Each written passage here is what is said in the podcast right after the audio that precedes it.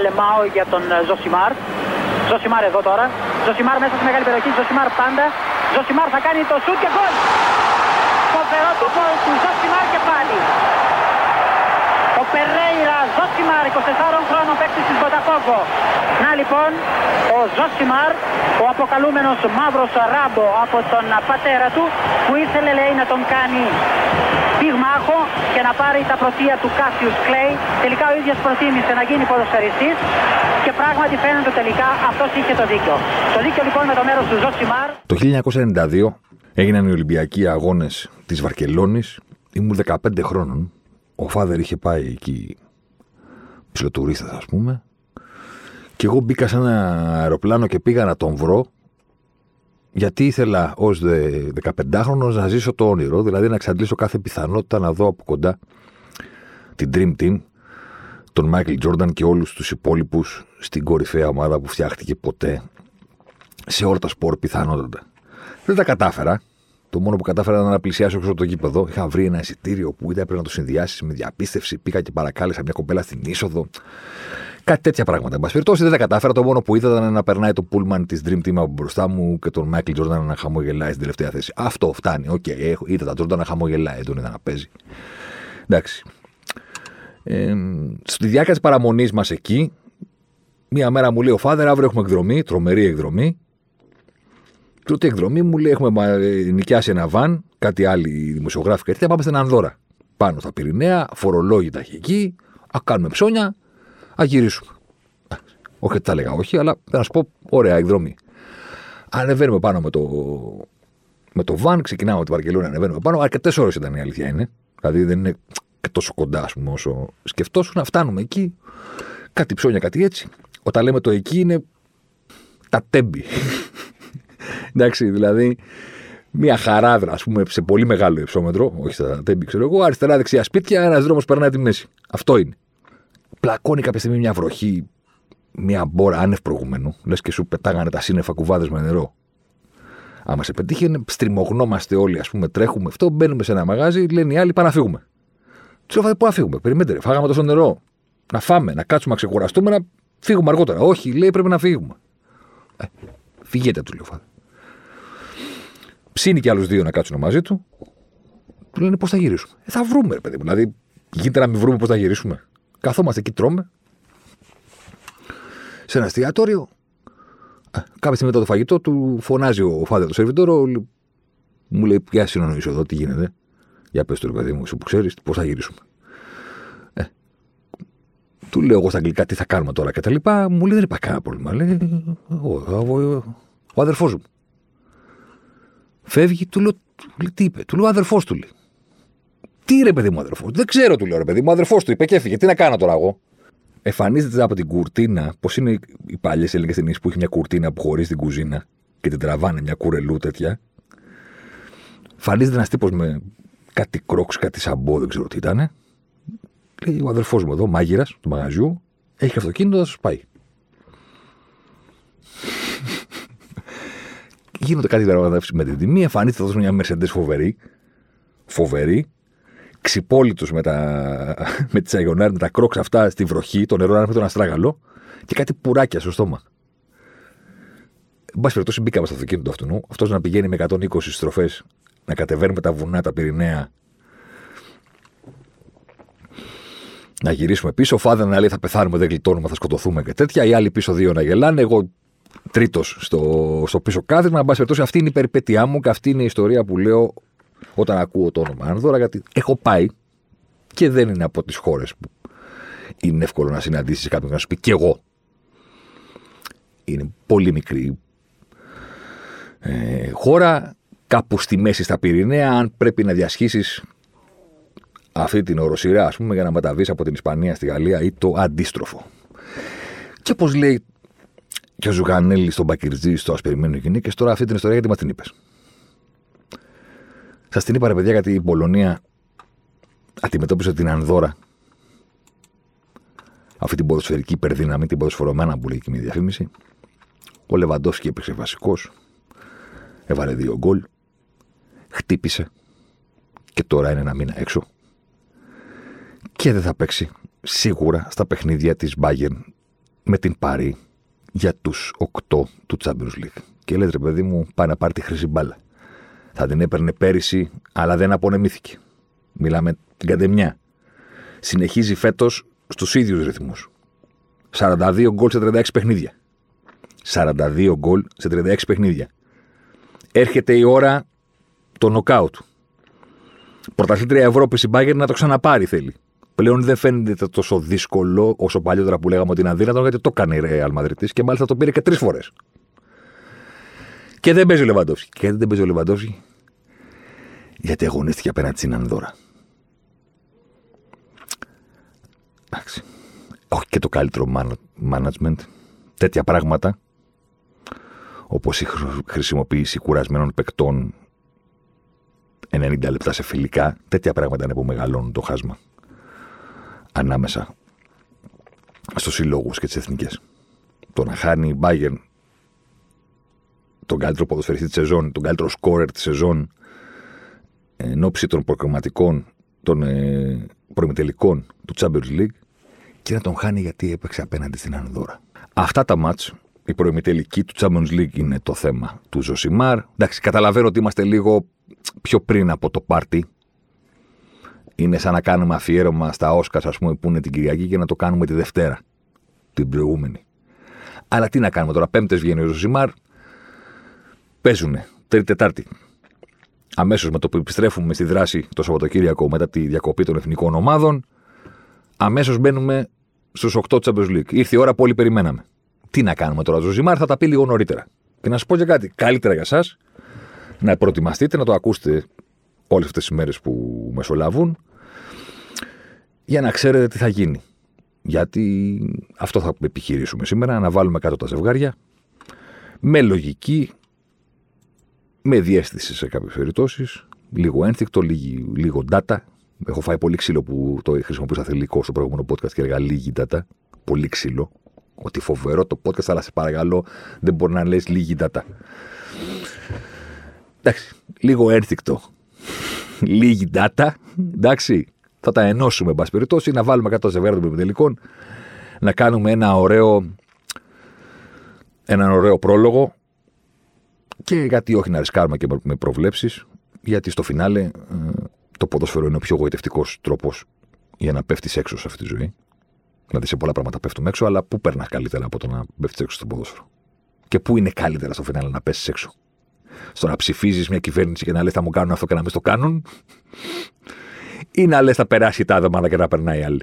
Τι προτιμάς από τα δύο, πού προτιμάς να πέφτεις έξω; Στο ποδόσφαιρο προφανώς γιατί το διασκεδάζεις κιόλας. Και γιατί το βλέπεις και μπροστά σου να συμβαίνει το ότι πέφτεις έξω και λες: Ρε κάνω, εγώ αυτούς τους είχα για καλούς. Πώς ξεφτυλίστηκαν έτσι.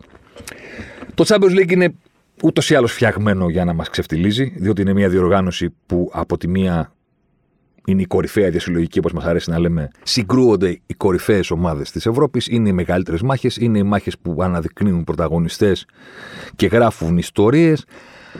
Η αίσθησή μου, την έχω επαναλάβει αρκετές φορές τα τελευταία χρόνια, είναι ότι κάπου έχουμε χάσει λίγο το μέτρο και επειδή υποβαθμίστηκαν τα εγχώρια πρωταθλήματα, όχι όλα, η Premier League παραμένει πάρα πολύ σημαντικό πρωτάθλημα για να το πάρεις. Το Ισπανικό παραμένει μια κόντρα ανάμεσα σε Ρεάλ και Μπαρσελόνα όπου θέλει να μπαίνει σφήνα η Ατλέτι. Αλλά τώρα ρε παιδιά, Ιταλία, Γερμανία, Γαλλία τα τελευταία χρόνια δεν παίζει τόσο στοίχημα. Δηλαδή, φέτος θα πάει να το χάσει η Juventus, OK, okay, αλλά θέλω να πω το status quo είναι ότι δεν είναι κατόρθωμα να πάρεις το πρωτάθλημα στη χώρα σου. Όλο αυτό το πράγμα έχει δημιουργήσει σε, μια, σε ένα μεγάλη μερίδα του κόσμου να έχει αναπτύξει μια λογική με την οποία είμαι πάρα πολύ αντίθετος. Αλλά τι να κάνουμε. Τη λογική του. Και στο Champions τι έκανες. Ναι, δεν υπάρχει μόνο αυτό. Δεν υπάρχει μόνο αυτή η διοργάνωση. Ούτε μόνο εκεί κρίνονται ποδοσφαιριστές, παίκτες, προπονητές, ομάδες. Δεν υπάρχει μόνο αυτό το πράγμα στη ζωή. Δηλαδή δεν είναι το NBA που έχει 29 ομάδες και παίζουν για ένα τρόπαιο μέσα στη σεζόν. Υπάρχουν πολλά πράγματα στο ποδόσφαιρο. Όλα αυτά τα χρόνια με την υπερπροβολή ας πούμε, τους Σεντονιού και των αστεριών και όλα αυτών των πραγμάτων έχει δημιουργηθεί ένα πράγμα το ότι. Α, εγώ τους Champions League περιμένω να δω. Δηλαδή είναι μια ομάδα πρώτη στο πρωτάθλημά της, έχει κάνει τρομερά πράγματα. Ένας ποδοσφαιριστής έχει βάλει, ξέρω εγώ, κάνει σεζόν καριέρα στο σκοράρισμα. Εγώ θα περιμένω να το δω τους Champions League. Και τα υπόλοιπα τι είναι, δηλαδή, απλές διαδικασίες.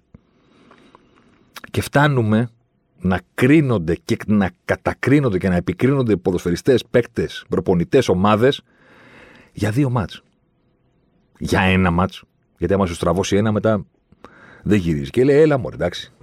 Σας το έλεγα εγώ ότι δεν ήταν καλός όλη τη χρονιά που μου λέγατε. Δεν τον είδατε στο τάδε παιχνίδι. Και τώρα μιλάμε για ένα τέταρτο, ξέρω εγώ, που έχει χάσει κάποιος. Ζούμε σε αυτή την παράνοια. Και επίσης υπάρχει και κάτι άλλο που θέλω να το πω προηγουμένως και μετά να μπούμε κατευθείαν στο ζουμί. Παιδιά θέλει πάρα πολύ τύχη το Champions League. Περισσότερο από ό,τι θέλει για να πάρει το πρωτάθλημα.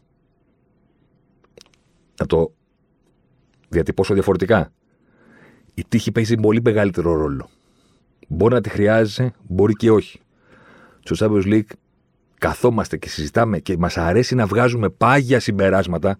Φοβερός αυτός γιατί τον είδα στο Champions League, άσχετο ο άλλος γιατί τον είδα να αποκλείεται στο Champions League, από πράγματα τα οποία στην πραγματικότητα καθορίζονται από την τύχη.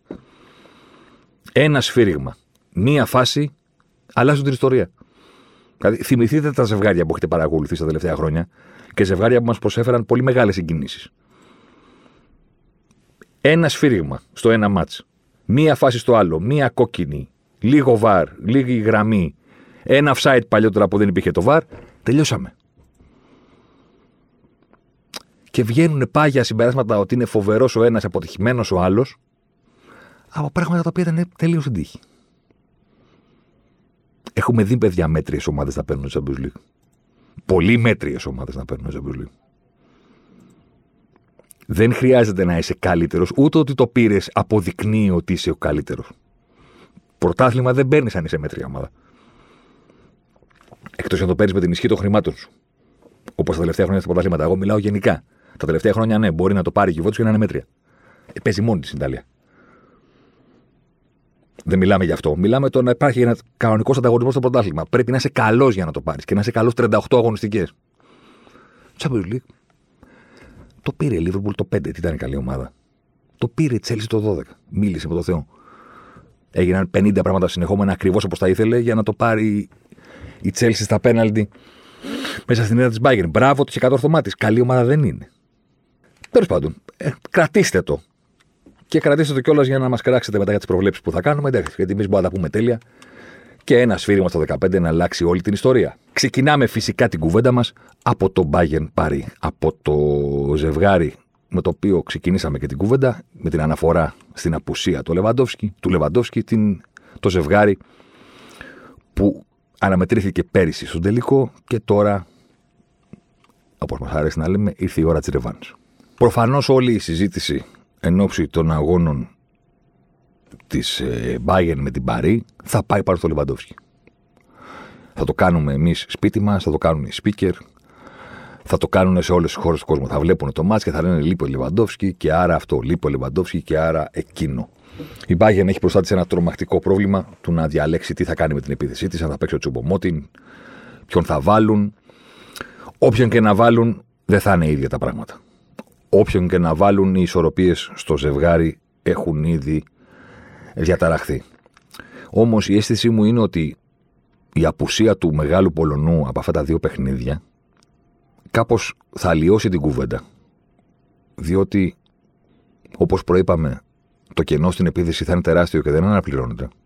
Όμως, η απουσία του Λεβαντόφσκι δεν θα αλλάξει ή δεν περιμένουμε να αλλάξει τα άλλα προβλήματα που έχει η Bayern. Δηλαδή, υπάρχει επίθεση και η απουσία του κορυφαίου σεντερφόρ τα τελευταία δύο χρόνια στο ποδόσφαιρο, δεκτών, και υπάρχει και μία άμυνα. Η άμυνα της Bayern είναι μια περίεργη ιστορία είναι μια ιστορία που καμουφλάρεται από πέρυσι κιόλας από τις φοβερές επιδόσεις στην επίθεση. Δηλαδή είναι ένα πρόβλημα το οποίο είναι υπερβολικό να το πω, αλλά σαν έφραση το καταλαβαίνετε. Δεν το συζητάει κανένας, κάποιοι το συζητάνε, αλλά δεν έχει μεγάλη έκταση. Δεν αναδεικνύεται, δεν είναι στην πρώτη γραμμή της ποδοσφαιρικής συζήτησης. Γιατί συζητάμε πάντα για την επίθεση. Και είναι λογικό να το κάνουμε, διότι η Bayern τα σαρώνει όλα, διότι ο Λεβαντόφσκι σκοράρει λες και είναι τόσο απλό όσο το να αναπνέεις, γιατί υπάρχει ταχύτητα, ένταση, πρες ψηλά. Πήρε το πρωτάθλημα Ευρώπης πέρυσι η Μπάγκερ.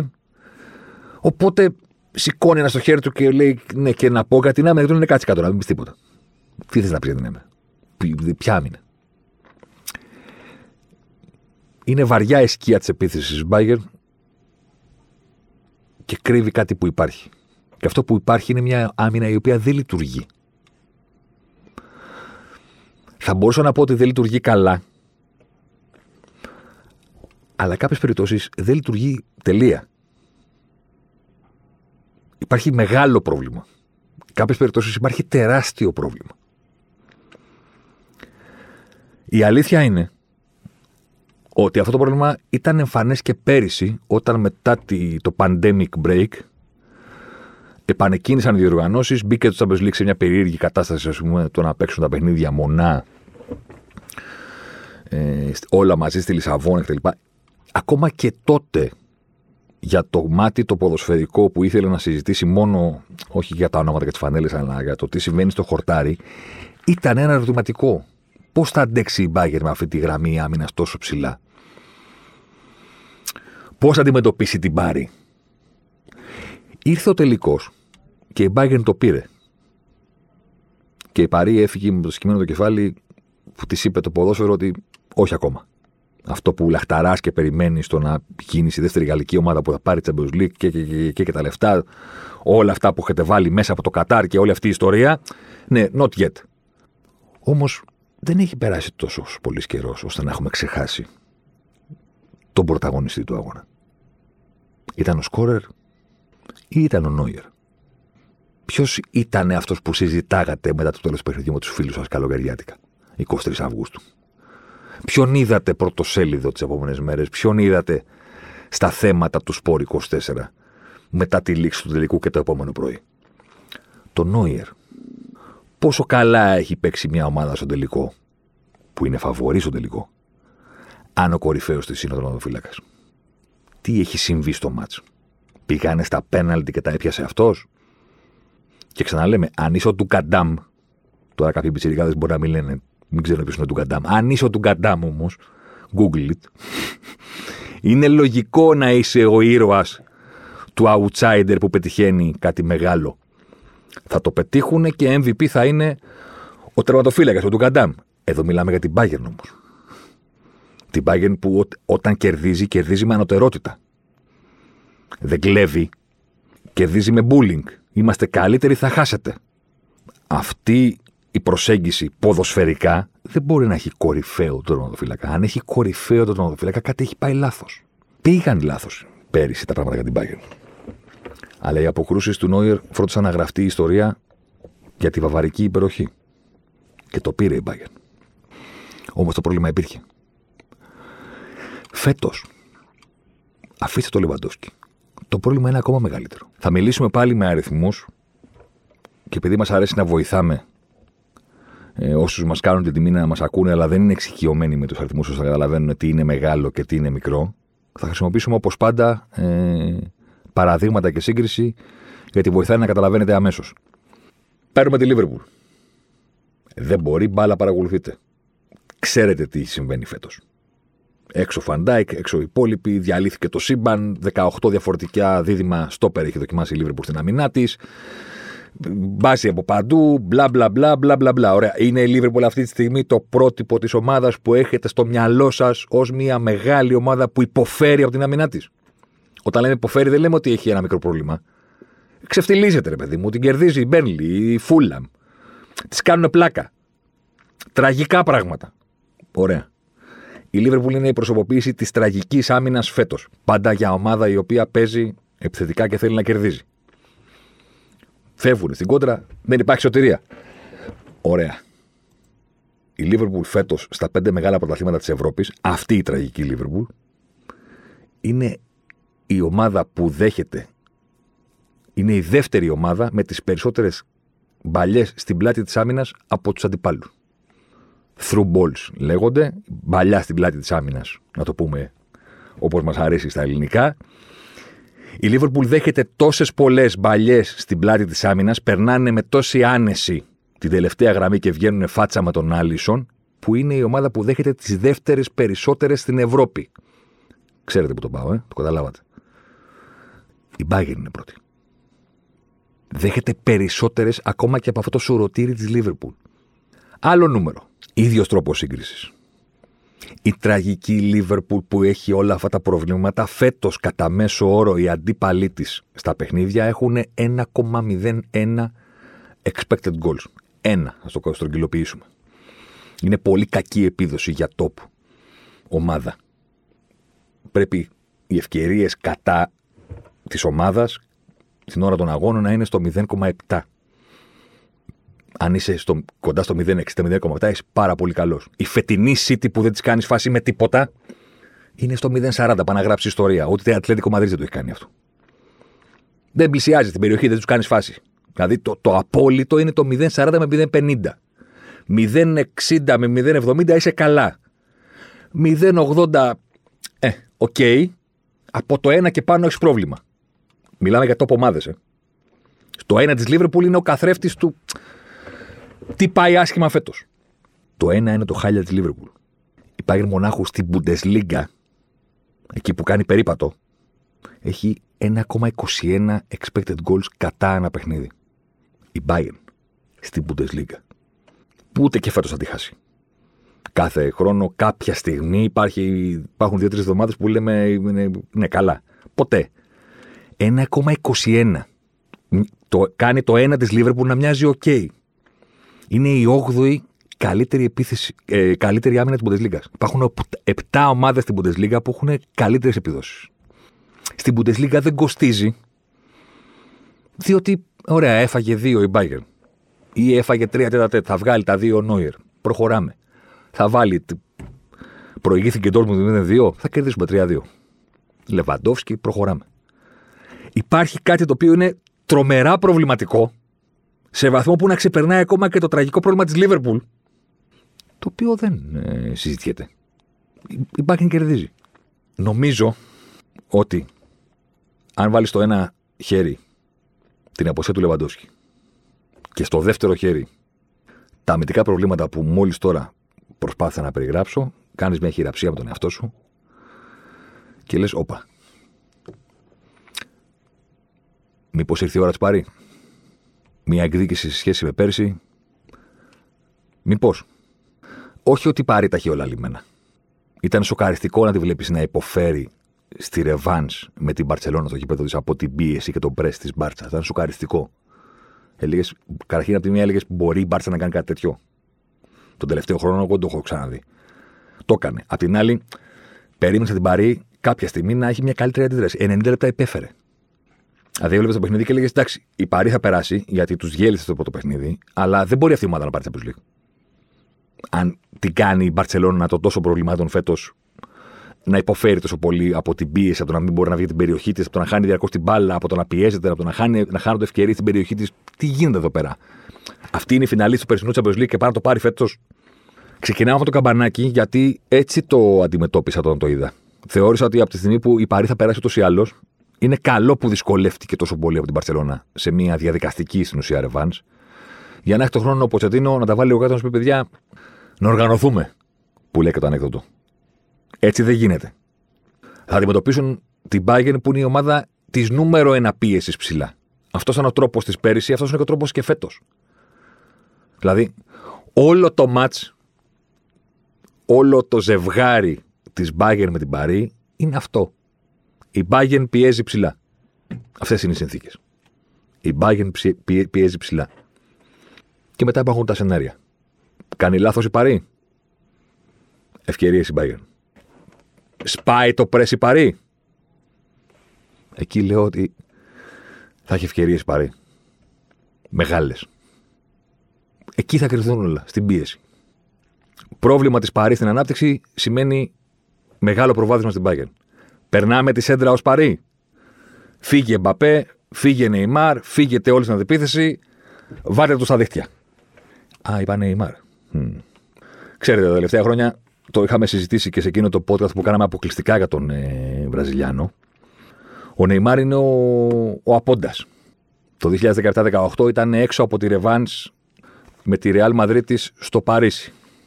Η Ρεάλ είχε ούτως ή άλλως και προβάδισμα από το πρώτο παιχνίδι. Χτύπησε ο Νεϊμάρ. Δεν υπήρξε ποτέ συζήτηση για κουβέντα. Πέρασε η Ρεάλ με δύο νίκες και πήγε και πήρε το Champions League το τελευταίο. 2018-2019 ο Νεϊμάρ πάλι είναι έξω στα δύο πρώτα ε, knockout του Champions League που παίζει η Παρί με τη United. Προβάδισμα για την Παρί στο πρώτο παιχνίδι, επαναληπτικό, θα θυμάστε, ο Μπουφόν έκανε το Σταλόνε που κυνήγαγε την κότα, δεν ξέρω αν θυμάσαι στο Ρόκι που κυνήγαγε την κότα ο Σταλόνε, κάπως έτσι κυνήγαγε την μπάλα ο Μπουφόν ε, στα σούτ που του κάνανε. Προκρίθηκε η Παρί με εκείνο το πέναλτι στο τέλος. Ο Νεϊμάρ κατέβηκε από τη σουίτα κάτω στον αγωνιστικό χώρο να κάνει Έλληνα παράγοντα. Είχε και αυτά τα, τα σκουλαρίκια του Τζορτ Μάικλ στα αυτιά του. Σοκαριστικός αποκλεισμός για την Παρή. Πάλι λείπει ο Νεϊμάρ. Πέρυσι τηρήθηκε η παράδοση. Ο Νεϊμάρ ήταν πάλι έξω από τα δύο πόρτα του νοκάου της Παρή. Πάλι. Και τι γίνεται. Περνάει η Παρή την Ντόρμουντ, επιστρέφει ο Νεϊμάρ και μετά έχουν μπροστά τους Αταλάντα, λειψία και πάνε τελικό. Δεν το πήραν, έφτασαν μέχρι εκεί. Φέτος, πάλι έκανε τον ίδιο τραυματισμό. Πώς γίνεται όταν έχει γενέθλια αδερφή του και κάνουν τα πάρτι να είναι και τραυματίας, δεν ξέρω. Ε, πραγματικά, μην με ρωτάτε. Το θέμα είναι ότι η Παρή είναι στους 8 με τον Νεϊμάρ. Γύρισε, έπαιξε μερικά λεπτά στο τελευταίο παιχνίδι για το γαλλικό πρωτάθλημα πριν τη διακοπή με τη Λιόν.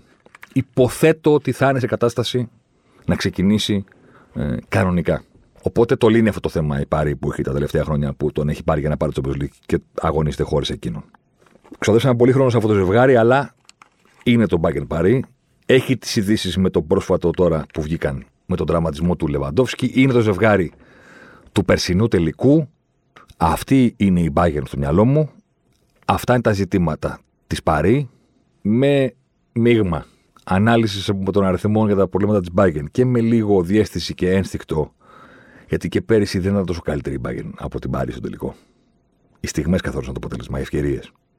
Δεν τα βάλει η Πάρη, το βάλε η Bayern. Νόιερ. Αυτό ήταν όλο, όλο και όλο.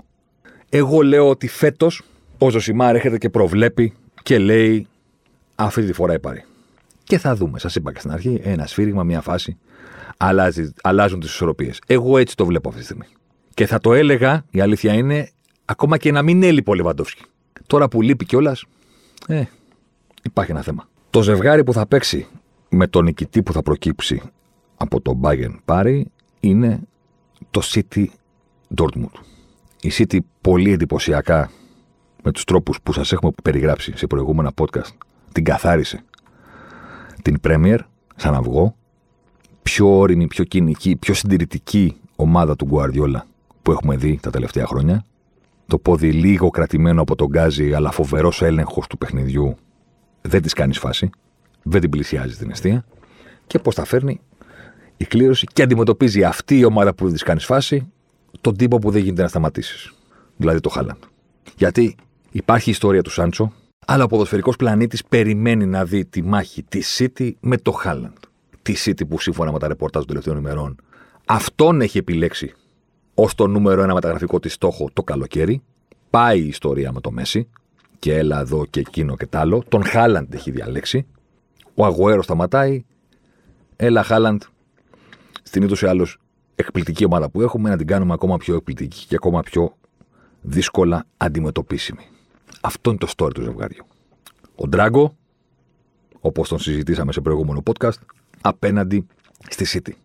Θα είναι έκπληξη αν πέρασε τον Να τα λέμε όλα θα πρέπει να κάνει αυτός ο τύπος τρομερά πράγματα σχεδόν μόνος του απέναντι στη City που είναι αυτή τη στιγμή δηλαδή η ομάδα που θα έχει μεγαλύτερη τύχη να τον αντιμετωπίσει, να τον περιορίσει να, να, να θα ήταν η περσινή Λίβερπουλ που ήταν και εκείνη φοβερά δύσκολο φοβερά δύσκολη ομάδα στο να τη κάνεις φάση. Και είχε και το Van και η φετινή City που έχει δέσει και δεν την πλησιάζεις. Σε αναγκάζουν να κάνεις πράγματα μόνος σου και πρέπει να σου βγουν με τέλειο τρόπο για να τα καταφέρεις. Νομίζω ότι θα συμφωνήσετε. Η City είναι φαβορή του ζευγαριού. Θα είναι έκπληξη να αποκλειστεί από τη Dortmund. Ούτως ή άλλως το να δούμε το Χάλαντ απέναντι στη City θα είναι ένα preview. Preview του ότι θα κάνει την Premier League. Βέβαια, κατά τα φαινόμενα θα τα κάνει με τη φανέλα της. δεν θα τα κάνει εναντίον των παικτών ε, του Guardiola. Σε κάθε περίπτωση ο μικρός δεν πρόκειται να μείνει στη Γερμανία για πολύ καιρό ακόμα. Έρχεται η στιγμή που θα τον ε, δούμε αλλού. Κατά τα φαινόμενα στην Πρέμιερ. Λογικά θα πάει ο Χάλαντ εκεί που έχουν λεφτά να τον πληρώσουν. Λόγω της πανδημίας και λόγω αυτών των καταστάσεων, οι ομάδες δεν έχουν λεφτά. Δεν υπάρχει σάλιο. Δηλαδή, διαβάζετε για μεταγραφές, τα γράφουμε και εμείς στους 24 τα γράφουν στο εξωτερικό. Ναι, πώς, με τι λεφτά; Δεν είναι τόσο απλά τα πράγματα. Θέλω να προσθέσω κάτι, γιατί τώρα τις προηγούμενες μέρες βγήκε και η είδηση που, εν πάση περιπτώσει, δεν ήταν σοκ. Ε, το περιμέναμε, αλλά σε κάθε περίπτωση επισημοποιήθηκε το γεγονός ότι ο Αγουέρο θα φύγει το καλοκαίρι από τη City. Μιλάμε για τεράστιο ποδοσφαιριστή, τεράστια φιγούρα της Premier League και έναν τύπο που ήταν τόσο τυχερός ώστε να βάλει ένα από τα γκολ, ένα από τα γκολ, δεν είναι πολλά, ένα από τα γκολ στο ποδόσφαιρο που δεν υπάρχει περίπτωση ποτέ να ξεχάσεις που ήσουν και τι έκανες όταν το είδες να μπαίνει. Μεγάλα γκολ είναι πολλά. Τα γκολ που δεν θα ξεχάσεις ποτέ στη ζωή σου τι έκανες και που ήσουν δεν είναι τόσα πολλά. Το γκολ του Αγουέρο που έδωσε το πρωτάθλημα στη City στο τελευταίο λεπτό των καθυστερήσεων, στο τελευταίο παιχνίδι του πρωταθλήματος με το τελευταίο σουτ με την QPR, ε τώρα ποιος δεν θυμάται και θα σου πει, δεν ξέρω που ήμουνα. Δεν θυμάμαι που είχα δει αυτό το μάτι, τώρα μην τρελάθουμε. Το Αγουέρο, το μακρόσιτο του Τάιλερ και όλα αυτά που ακολούθησαν είναι συγκλονιστικές ποδοσφαιρικές στιγμές και είναι και στην πραγματικότητα αυτό που λείπει και από την Παρί. Γιατί αυτοί που λένε, εντάξει, εγώ δεν μπορώ με τα λεφτά που έχουν βάλει, που δεν είναι δικά τους και κλέβουν το financial fair play και είναι οικονομικό doping και όλα αυτά. Ναι, OK, okay, υπάρχουν δύο ομάδες που το κάνουν αυτό. Η City και η Παρί. Πολύ ωραία. Μετά όμως λες, υπάρχει και στο ποδόσφαιρο ρε. Υπάρχει και αυτό που βλέπω στο χορτάρι. Η Πάρη το κάνει και όπως και εσύ. Τι μου έχει προσφέρει η Πάρη εμένα που είμαι ποδοσφαιρόφιλο. Τι έχω δει; Τίποτα. Τίποτα. Αποκλεισμούς. Περισσότερο. Παρανίκε δικές της. Φέτος πάει να το αλλάξει. Που πέρασε έτσι από το κάμπνο, χατρίκ, μπαπέ, όλα αυτά τα πράγματα. Και πιστεύω ότι θα το κάνει και απέναντι στην Bayern, όπως προείπαμε. Να το δούμε. Μέχρι τότε το γκολ του Αγουέρο είναι η προσωποποίηση του τι διαφορετικό έχει κάνει η City σε σχέση με την Παρή. Μας έχει χαρίσει πάρα πολλές ποδοσφαιρικές στιγμές. Είναι απλό. Είναι απλό. Ενώ η Παρή ακόμα τη ψάχνει. Έχω μέσα μου έτσι μια διέστηση ότι η City θα είναι στο τελικό. Αυτή είναι η... Πέρα από την κουβέντα των προημιτελικών, αυτό είναι και κάτι άλλο που θα θέλω να καταθέσω. Ότι η City θα είναι στο τελικό. Πιθανότατα θα το κατακτήσει. Και με κάποιο τρόπο ο Αγουέρο θα κάνει και ντροκμπά. Δηλαδή, θα φύγει από την ομάδα με την οποία μεγαλούργησε στην Premier League και την έκανε μεγάλη, όπως έκανε και ο Ντροκμπά. Μαζί με άλλους βέβαια, αλλά έκανε και ο Ντροκμπά μεγάλη την Τζέλση. 10 χρόνια πίσω. Θα ξαναγίνει το ίδιο και στο τέλος της διαδρομής θα πάρουν για αυτό που τους έλειπε. Θα πάρουν και το Champions League. Κάπως έτσι το έχω στο μυαλό μου γιατί είναι φανταστική ομάδα η φετινή City και γιατί κλείνει με την αποχώρηση του Αγουέρο όλος ο κύκλος της προηγούμενης φρουνιάς Τζέκο, Μπαλότελη, Νταβίτ Σίλβα, Τέβες, Γιαγιά Τουρέ, Κομπανί, έχουν φύγει όλοι αυτοί. Έχει μείνει τελευταίο στο Μοκανόν ο Αγουέρο και ο Ζωσιμάρ λέει ότι θα θα τελειώσει με τη φωτογραφία να κρατάει το κύπελο στα χέρια. Αυτή είναι η ταπεινή μου πρόβλεψη όσον αφορά αυτό το ζευγάρι, αλλά γενικότερα την παρουσία της City φέτος στο θεσμό. Επόμενο ζευγάρι, Πόρτο Τσέλσι. Η Πόρτο είναι ακόμα μεγαλύτερο outsider και από την Dortmund, έτσι νομίζω. Γιατί δεν έχει και το Χάλαντ. Δεν έχει και το Σάντσο. Δεν... Καλή ομάδα, φοβερή και απόλυτα δίκαιη πρόκριση επί της Γιουβέντους. Απόλυτα δίκαιη. Ήταν τόσο άδικο σε αυτό το παιχνίδι, σε αυτή τη μάχη να προκριθεί η Γιουβέντους. Τόσο άδικο. Παίζανε με 10 παίχτε η Γιουβέντους, έπαιζε ένα άθλιο ποδόσφαιρο. Ήταν τρομακτικά άδικο για όποιον παρακολουθούσε το παιχνίδι κατά τη διάρκεια του. Δεν νομίζω ότι ο ουδέτερος γινόταν να πει Να μωρέ, να περάσει η Γιουβέντους είναι καλύτερη. Ήταν άδικο αυτό που συνέβαινε. Άντεξαν να το πάνε μέχρι και να βλέπουν μπροστά τους την ελπίδα των πέναλτι που είναι ό,τι καλύτερο μπορεί να πετύχεις όταν παίζεις εκτός έδρας. Με παίχτη λιγότερο για τόση ώρα. Λες, να το πάμε στα πέναλτι. Επιτυχία είναι και να διεκδικήσουμε εκεί τις πιθανότητές μας. Βάζει το φάρο Ολιβέρα. Τεράστια πρόκριση για την Πόρτο. Η Γιουβέντους τιμωρήθηκε για μία ακόμη σεζόν. Νομίζω μέχρι εκεί. Νομίζω μέχρι εκεί. Και δεν το λέω γιατί υποτιμώ την, την Πόρτο ή τη δουλειά του Κονσεϊσάου. Παρεμπιπτόντως, τις προηγούμενες σεζόν που η Πόρτο έπεφτε με τη Λίβερπουλ και η Λίβερπουλ την έχει αποκλείσει και τις δύο φορές σαν να μην την έχει δει, σαν να μην υπάρχει. Και επειδή, όπως ξέρετε, τα παιχνίδια της Λίβερπουλ τα παρακολουθώ όλα πάντα. Εντάξει, θα ακουστεί λίγο αστείο αυτό, αλλά η Λίβερπουλ έβαζε πέντε γκολ στην Πόρτο και έβλεπα το παιχνίδι και έλεγα: Εσύ αυτή είναι πολύ καλή ομάδα. Με τα δικά μου δεδομένα, εν πάση περιπτώσει. Μπορεί να είναι λαθασμένα, μπορεί να είναι άσχετος. Έβλεπα ότι η μία ομάδα διασύρει την άλλη, γιατί η ομάδα με τα κόκκινα είναι πάρα πολύ καλή σε αυτό που κάνουν και πολύ φορμαρισμένη. Όμως δεν έβλεπα κάτι στην πόρτα που να με έκανε να λέω: Ρε, ποιος κόνσε η Σάμορα τώρα, είναι η ομάδα αυτή που έχει φτιάξει. Πέντε γκολ έφαγε, ας πούμε. Δεν υπάρχει εδώ πέρα κάτι. Αντιθέτως, έβλεπα μια ομάδα να διασύρεται από τη Λίβερπουλ και τη θεωρούσα καλή ομάδα. Με καλές αρχές στο παιχνίδι της. Με καλό τρόπο ανάπτυξης, με χαρακτήρα, με καλό τρόπο επίθεσης. Καλά δουλεμένη ομάδα. Δηλαδή, αν με ρωτούσε κάποιος τι κάνει ο Κονσεϊσάου στην Πόρτο, θα του έλεγα φίλε, δεν παρακολουθώ το Πορτογαλικό, δεν ξέρω πολλά. Στα μάτια που την έχω δει με τη Λίβερπουλ, καλή ομάδα μου φαίνεται. Και την είδα φέτος πολύ καλή, πολύ ψυχωμένη, πολύ δουλεμένη να αποκλείει και τη Γιουβέντους. Δεν λέω ότι θα περάσει η Τσέλσι και θα είναι τεράστια έπληξη αν περάσει η Πόρτο επειδή δεν εκτιμώ την Πόρτο.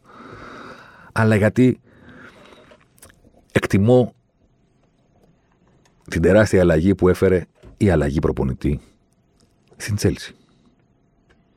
Τώρα να τα λέμε τα πράγματα με το όνομά τους. Μιλάμε για top επίπεδο. Δεν μιλάμε για καλό επίπεδο, μιλάμε για top. Μιλάμε για ομάδες που έχουν στόχο την κορυφή και συμβιβάζονται μόνο δεύτερη τρίτη να είναι. Γενικά στην Ευρώπη. Λέμε τώρα. Η Τσέλσι έχει ένα ρόστερ αυτή τη στιγμή το οποίο είναι συγκλονιστικό. Δηλαδή το Ζηρού τρίτη επιλογή δεν έχει καμία ομάδα στην Ευρώπη. Έβαλε το Βέρνερ, έβαλε το Χάβερτς. Είχε τους υπόλοιπους. Έχει θέματα στο τέρμα γιατί πήγαν και καταστράφηκαν οι άνθρωποι. Κάνανε το πιο ακριβοπληρωμένο τραγωδοφύλακα των εποχών, τον Κέπα. OK, okay. δεν τους φταίει κανένας. Πήραν τον Μεντί να το διορθώσουν. Έφεραν το Σίλβα Βετεράνο. Το ρόστερ της Τσέλση είναι συγκλονιστικό.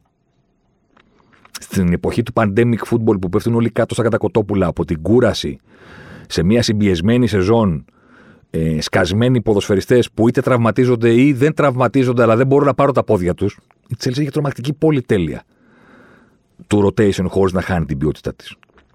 Το roster, top στόχοι. Παραφωνία.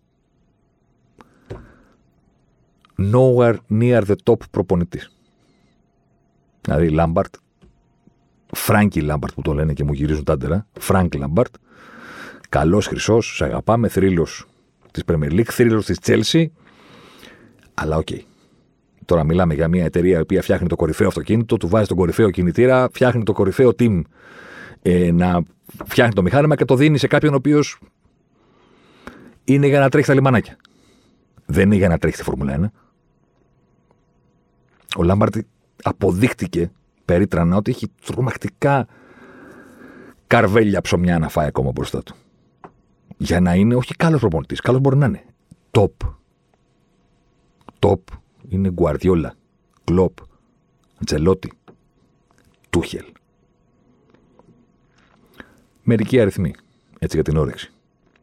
Φέτος στην Premier League η Chelsea με τον Λάμπαρτ στον πάγκο είχε 0,96 expected goals κατά αναπαιχνίδι. Θυμάστε το ένα που λέγαμε τη Liverpool προηγουμένως που είναι η απόδοση της τραγικής φέτος Λίβερπουλ. Ένα expected goals κατά ένα παιχνίδι έχει. Τις κάνουν ευκαιρίες οι αντίπαλοι για ένα, expected, για ένα goal ολόκληρο. 0,96. Εκεί, στο προβληματικό επίπεδο, ήταν η Τσέλση του Λάμπαρτ. Αναλαμβάνει ο Τούχελ. Χωρίς μεταγραφές, χωρίς τίποτα. Εκεί φαίνονται οι προπονητές. Αυτά τα να πάρει τους παίκτες που θέλει και να δουλέψει την ομάδα το καλοκαίρι και δεν είναι η ομάδα του είναι για να τα λέμε στην Ελλάδα. Όπου τα ακούτε να στρίβετε. Να παραγγέλνετε το λογαριασμό, να ζητάτε λογαριασμό και να φεύγετε. Μην κάθετε να συζητήσετε με ανθρώπου που λένε θα τον δω του χρόνου με την ομάδα του. Προπονητές φέρνουν αμέσως. Και να μην πετύχουν, φαίνεται τι μπορούν να προσφέρουν σε μια ομάδα και τι όχι. Όχι με την ομάδα του προηγούμενου, με την ομάδα του ηγούμενου να τους δώσεις. Όποια ομάδα και να τους δώσεις, φαίνεται η δουλειά του προπονητή. Μπορεί να μην πετύχει γιατί είναι κακή η ομάδα, αλλά φαίνεται τι έχει να κάνει. Οπότε μην κάνετε κουβέντα σε κάποιον που του λες: Τον βλέπω να κάνει αυτό και δεν μ' αρέσει και θα σου πούνε εντάξει, η ομάδα δεν είναι δικιά του. Και τι, άμα του δώσεις, θα κάνει άλλα. Οι προπονητές κάνουν αυτά που τους αρέσουν. Αναλαμβάνε το χέρι. Κλείνει η παράθεση. ίδια ομάδα. Ξέρετε πόσα expected goals κατά έχει η Chelsea με τον Τούχελ στον πάγκο; ίδιο ρόστερ. 0,96 είχε με τον Λάμπαρντ. 0,48 με τον Τούχελ στον πάγκο. Η ομάδα που τη έκανες φάση όποτε ήθελες έγινε μέσα σε μερικές εβδομάδες με τρεις προπονήσεις η ομάδα που δεν της κάνεις φάση. Αυτό σημαίνει top προπονητής. Top. Όχι διαλέγουμε καλές ενδεκάδες, Φρανκ Λάμπαρντ, πάμε παιδιά, επιθετικό ποδόσφαιρο. Τι είναι αυτά. Αυτά είναι Πάτρα Κωστενούλου. Αναλογικά. Αλλά αυτό είναι. Αναλαμβάνει ένας σοβαρός άνθρωπος προπονητικά με τρεις προπονήσεις από το 0,96 κατά πηγαίνει στο 0,48. Γιατί παίζει άμυνα. Όχι βέβαια. Αυτά είναι για να τα λέμε εδώ. Με τους Καρέρα, τους Χιμένεθ, τους Μπόλονι και τέτοια. Όχι.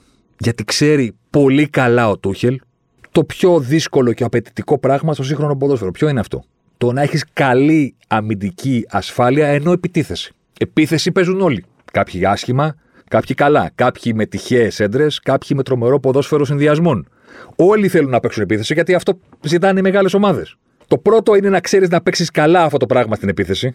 Να μην θεωρείς ότι η επίθεση είναι να γεμίσουμε την περιοχή και να κάνουμε σέντρες. Ένα είναι αυτό. Το δεύτερο, το πιο σημαντικότερο απ' όλα, είναι ότι όταν επιτίθεσαι πρέπει να είσαι ασφαλής αμυντικά.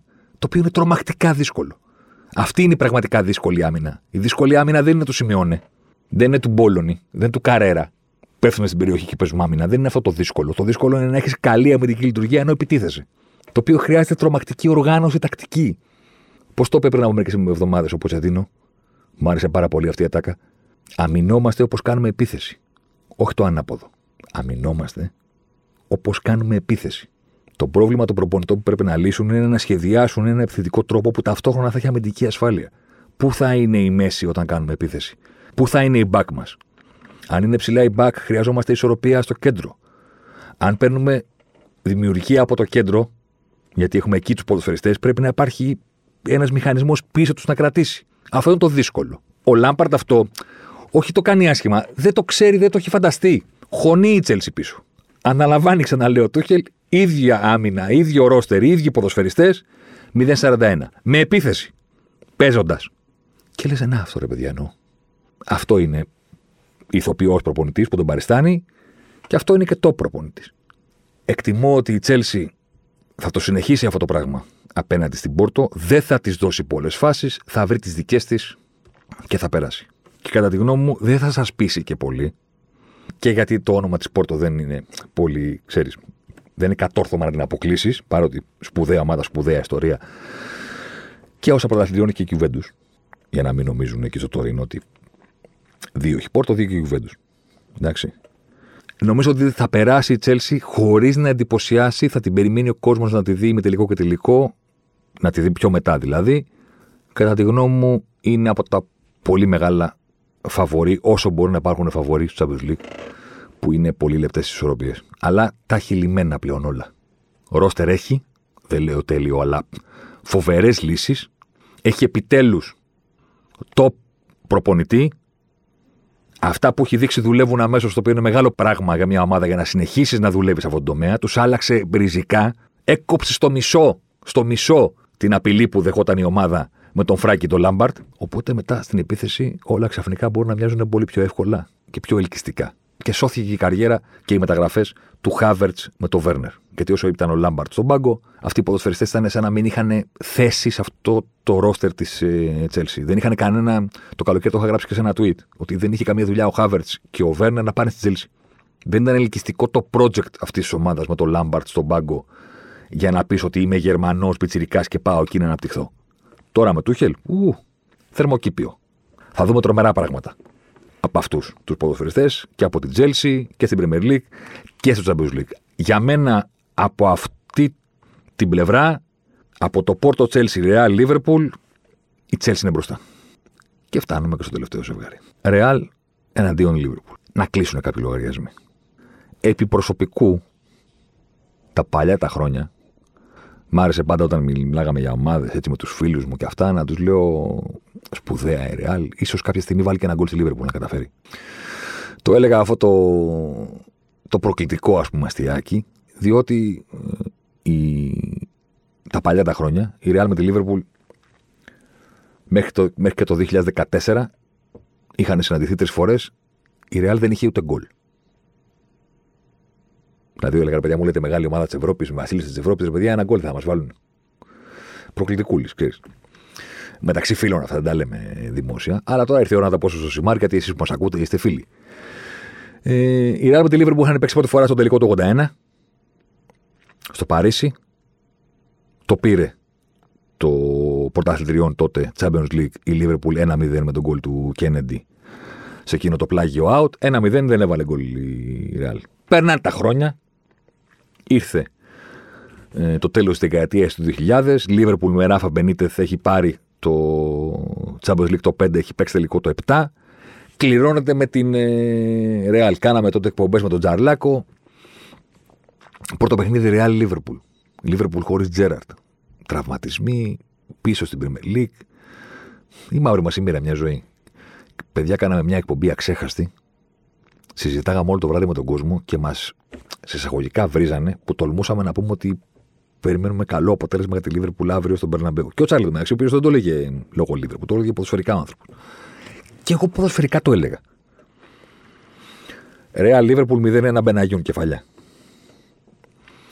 Πάλι δεν βανάνε γκολ. Έρχεται ο επαναληπτικό στο Anfield. Είναι η εβδομάδα που η Λίβερπουλ είχε κερδίσει με 4 γκολ τη United με στο κυπεδό του, είχε βάλει 5 στη βίλα. Πετούσε φωτιές. Υποδέχεται την Ρεάλ στη ρεβάν του 0-1. Εντάξει, 0-1 είναι. Βγαίνει η μάρκα με φοβερό πρωτοσέλιδο την ημέρα του αγώνα. Έγραφε This is Anfield. Ε και. Ότι είμαστε Ρεάλ, ρε παιδί μου. Παίζουμε πρώτη φορά σε αυτό το γήπεδο. Δεν υπάρχει τίποτα. Δεν φοβόμαστε. Ήρθαμε για την πρόκριση με στο γήπεδο σας. 4-0.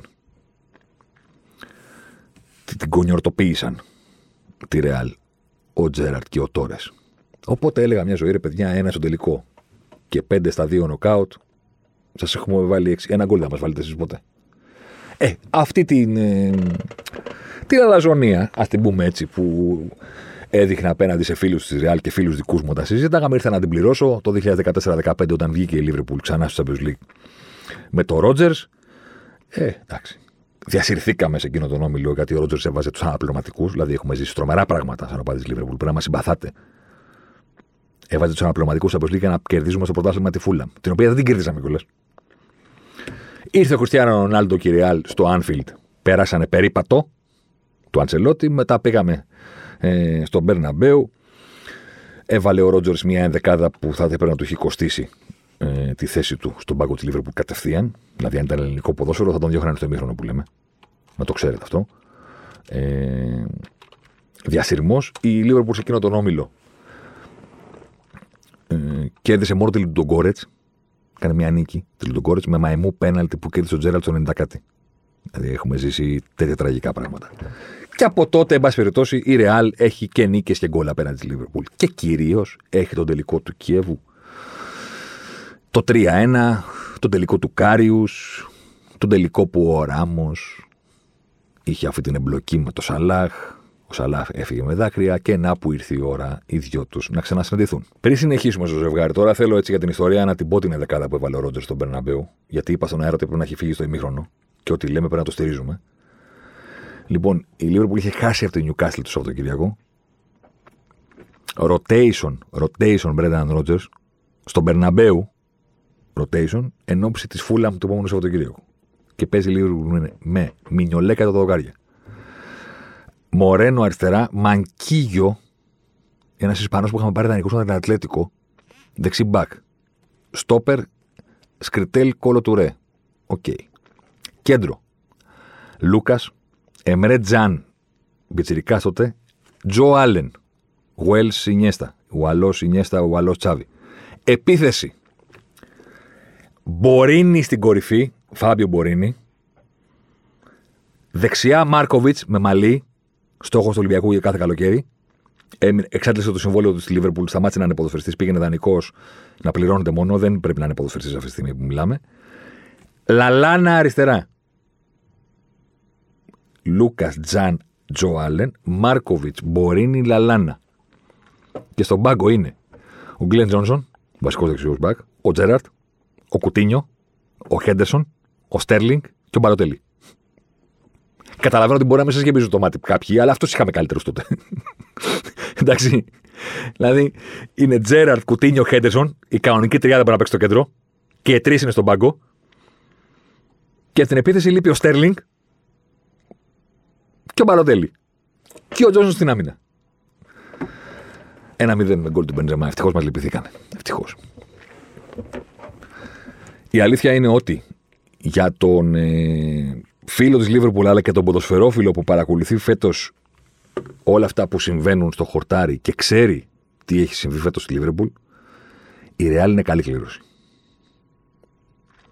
Γιατί τα έφερε έτσι η, η πραγματικότητα και η ζωή που το ατού της Λίβερπουλ τα προηγούμενα χρόνια, η ένταση με την οποία αγωνιζόταν και η επιθετικότητα που έβγαζε χωρίς να τις κάνεις φάσεις έχουν πάει περίπατο. Και πλέον το Our identity is intensity που είπε πέρυσι, πρόπερσι πότε το είπε, ο βοηθός του Κλόπ και ο ίδιος ο Κλόπ, ότι η ταυτότητά μας είναι η ένταση νομίζω ότι έγινε πριν από δεκάδες χρόνια στη Λίβερπουλ. Γιατί αυτή τη στιγμή η Λίβερπουλ ήθελε, στην κατάσταση που βρίσκεται, στα νοκάουτ, μία ομάδα να παίζει αργά. Το βασικό ήταν αυτό.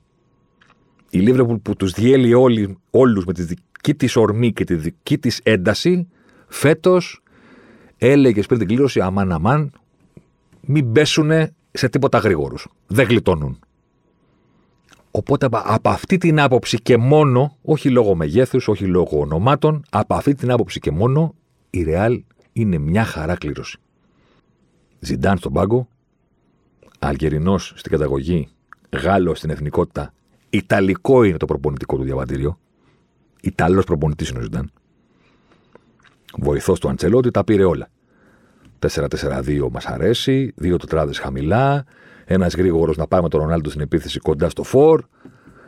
Τσούκου τσούκ. Αυτά είμαστε. Δεν είμαστε για πολλά. Ιταλικό είναι το προπονητικό διαβατήριο του Ζιντάν. Low tempo. Το low tempo για τη Liverpool είναι καλή είδηση. Δεν αρκεί για να περάσει. Δεν αρκεί γιατί τα δικά της προβλήματα στο χορτάρι εξακολουθούν να παραμένουν. Και υπάρχει και το ερωτηματικό αν πρόλαβε στη διακοπή που είχε, γιατί δεν έπαιζε και στο κύπελο την προηγούμενο Σαββατοκύριακο, αν πρόλαβε να φτιάξει πράγματα η Λίβερπουλ. Βέβαια, με τους διεθνείς να έχουν φύγει για τις ομάδες, τι να προλάβει, σε πάση περιπτώσει. Αν πρόλαβε λίγο τη χημεία της στην άμυνα, στο κέντρο, κάποιες ανάσει σε κάποιους ποδοσφαιριστές, αν μπορεί να παρουσιαστεί αρχής γενομένης από τον αγώνα με την Arsenal τώρα το Σαββατοκύριακο και στη συνέχεια με τη Real βελτιωμένη. Κατά τη γνώμη μου, την ταπεινή η πρόκριση θα κρυφθεί στο πρώτο παιχνίδι. Κατά τη γνώμη μου, εκεί η Λίβερπουλ θα πρέπει να πατήσει γκάζι όσο μπορεί και να πει εδώ, εδώ μέσα τα δικά μας γκολ μετράνε διπλά. Πάμε. Και ο λόγος που θα πρέπει να το κάνει είναι και ένας παραπάνω. Ότι Άνφιλντ δεν υπάρχει. Υπάρχει, αλλά είναι άδειο. Και άδειο Άνφιλντ δεν το λες Άνφιλντ. Δεν το λες προβάδισμα. Δεν ανοίγεις καν την κουβέντα ότι υπάρχει και Ρεβάνς εκεί στο γήπεδο αυτό που έχουν γίνει όλα αυτά που έχουμε παρακολουθήσει και και και και και και. και. Δεν υπάρχει. Το αβαντάζ της Λίβερπουλ σε τόσες πολλές μεγάλες ευρωπαϊκές βραδιές που την έχει καταφέρει όχι μόνο να πετύχει μεγάλα πράγματα αλλά να, να υπερκεράσει και τη δική της μετριότητα. Έχουμε δει μέτριες Λίβερπουλ. Όχι καλές, μέτριες Λίβερπουλ να πετυχαίνουν σπουδαία πράγματα σε αυτό το γήπεδο. Όλο αυτό το πράγμα, διαγράψτε το, δεν υπάρχει. Και αν δεν υπάρχει Anfield, η Λίβερπουλ χάνει τεράστια, τεράστιο κομμάτι από τη δυναμική της στην Ευρώπη. Οπότε, λέω εγώ, στο εκτός έδρας. Πας και χτυπάς και παίζεις. Νομίζω είναι η διέστησή μου, εν πάση περιπτώσει, ότι το ποιος θα περάσει από αυτό το ζευγάρι θα καταλάβουμε το πρώτο παιχνίδι. Αυτή είναι η διέστηση που έχω. Προσθέτω την ελπίδα ότι η Λίβρεπουλ θα είναι στους τέσσερις απέναντι στη Τζέλσι, αλλά παλαιά, όπως συνέβαινε τότε με Μουρίνιο και Μπενίτεθ, και προσεύχομαι, αυτό είναι προσωπικό, με κάποιο τρόπο να πει η κυβέρνηση της Αγγλίας, ωραία, στα Chelsea Liverpool βάλτε από 3.000 κόσμος κάθε γήπεδο. Δεν θέλω παραπάνω. Τόσους θέλω, 3.000. Γιατί νομίζω ότι στο τέλος της ημέρας αυτής η σεζόν για τη Λίβερπουλ θα μείνει στην ιστορία για τους τραυματισμούς, για τον ντόμινο στην άμυνα, για το γεγονός ότι έφτασαν να παίζουν οι μέση στην άμυνα και να μην υπάρχουν μέση, 18 διαφορετικά δίδυμα, στόπερ, μπλα μπλα μπλα μπλα μπλα. Και κάπου σκεπάζει όλο αυτό ότι μάλλον το χειρότερο πρόβλημα που έφερε η πανδημία στη Λίβερπουλ δεν είναι όλα αυτά. Τραυματισμοί και όλα αυτή η ιστορίας. Είναι το άδειο Άνφιλντ. Δηλαδή, αν το Άνφιλντ δεν είναι γεμάτο, δεν είσαι και η Λίβερπουλ εσύ που αγωνίζεσαι τελικά. Και με τόσα προβλήματα μέσα σε σεζόν, κάπου αυτή η κουβέντα έχει οπισθοχωρήσει και δεν έχει γίνει σοβαρά. Εκτιμώ ότι τώρα στα Knockout Champions League θα γίνει πιο πολύ κατανοητό αυτό. Θα γίνει αισθητό και θα δείτε ότι η κουβέντα θα πάει ότι εσείς το βράδυ έχει ρευάνει στο Anfield, αλλά ποιο Anfield. Άδειο είναι. Δεν είναι ποδόσφαιρο αυτό, δεν είναι κανονικό. Θα μου πεις ισχύει για όλους. Εννοείται. Ε, εντάξει. Δεν είναι το ίδιο το γήπεδο για όλους κάποια γήπεδα. Είναι λίγο διαφορετικά τι να κάνουμε τώρα. Ρωτήστε αυτούς που έχουν υποφέρει σε αυτά. Μην πάρετε τη δική μου άποψη. Ρωτήστε τον Γκουardiola, τον Αρτέτα, έχουν πει πολλά πράγματα. Σε πολύ σοβαρό επίπεδο. Για το Άνφιλτ. Εκτιμώ ότι η θα περάσει τη Real. Εύχομαι. Θα ήθελα πάρα πολύ να τη δω να παίζει με την Chelsea όπως τότε. Δηλαδή η Chelsea να είναι σε καλή κεντρική κατάσταση, αλλά η Liverpool να λέει ναι, αλλά εμείς έχουμε την ευρωπαϊκή ιστορία και το γήπεδο και εμείς θα περάσουμε. Αλλά δεν έχει το γήπεδο. Αυτά. Αυτές ήταν οι σκέψεις του Ζωσιμάρ εν ώψη των προμετελικών του Champions League. Βοηθήσαμε και την πήγαμε και την κουβέντα πιο παραπέρα με κάποια πράγματα για την πορεία, για ημιτελικούς, για τελικό. Είπαμε σκέψεις γενικά για τις ομάδες. Ε, εδώ θα είμαστε να τα ξαναπούμε για το Champions League. Μέχρι τότε να είστε καλά. Αλεμάω για τον ε, Ζωσιμάρ. Ζωσιμάρ εδώ τώρα. Ζωσιμάρ μέσα στη μεγάλη περιοχή. Ζωσιμάρ πάντα. Ζωσιμάρ θα κάνει το σουτ και γκολ φοβερό το γκολ του Ζωσιμάρ και πάλι. Ο Περέιρα Ζωσιμάρ, 24 χρόνων παίκτης της Βοτακόβο. Να λοιπόν, ο Ζωσιμάρ, ο αποκαλούμενος μαύρος Ράμπο από τον πατέρα του, που ήθελε λέει να τον κάνει πυγμάχο και να πάρει τα πρωτεία του Κάσιους Κλέη. Τελικά ο ίδιος προτίμησε να γίνει ποδοσφαιριστής και πράγματι φαίνεται τελικά αυτός είχε το δίκιο. Το δίκιο λοιπόν με το μέρος του Ζωσιμάρ.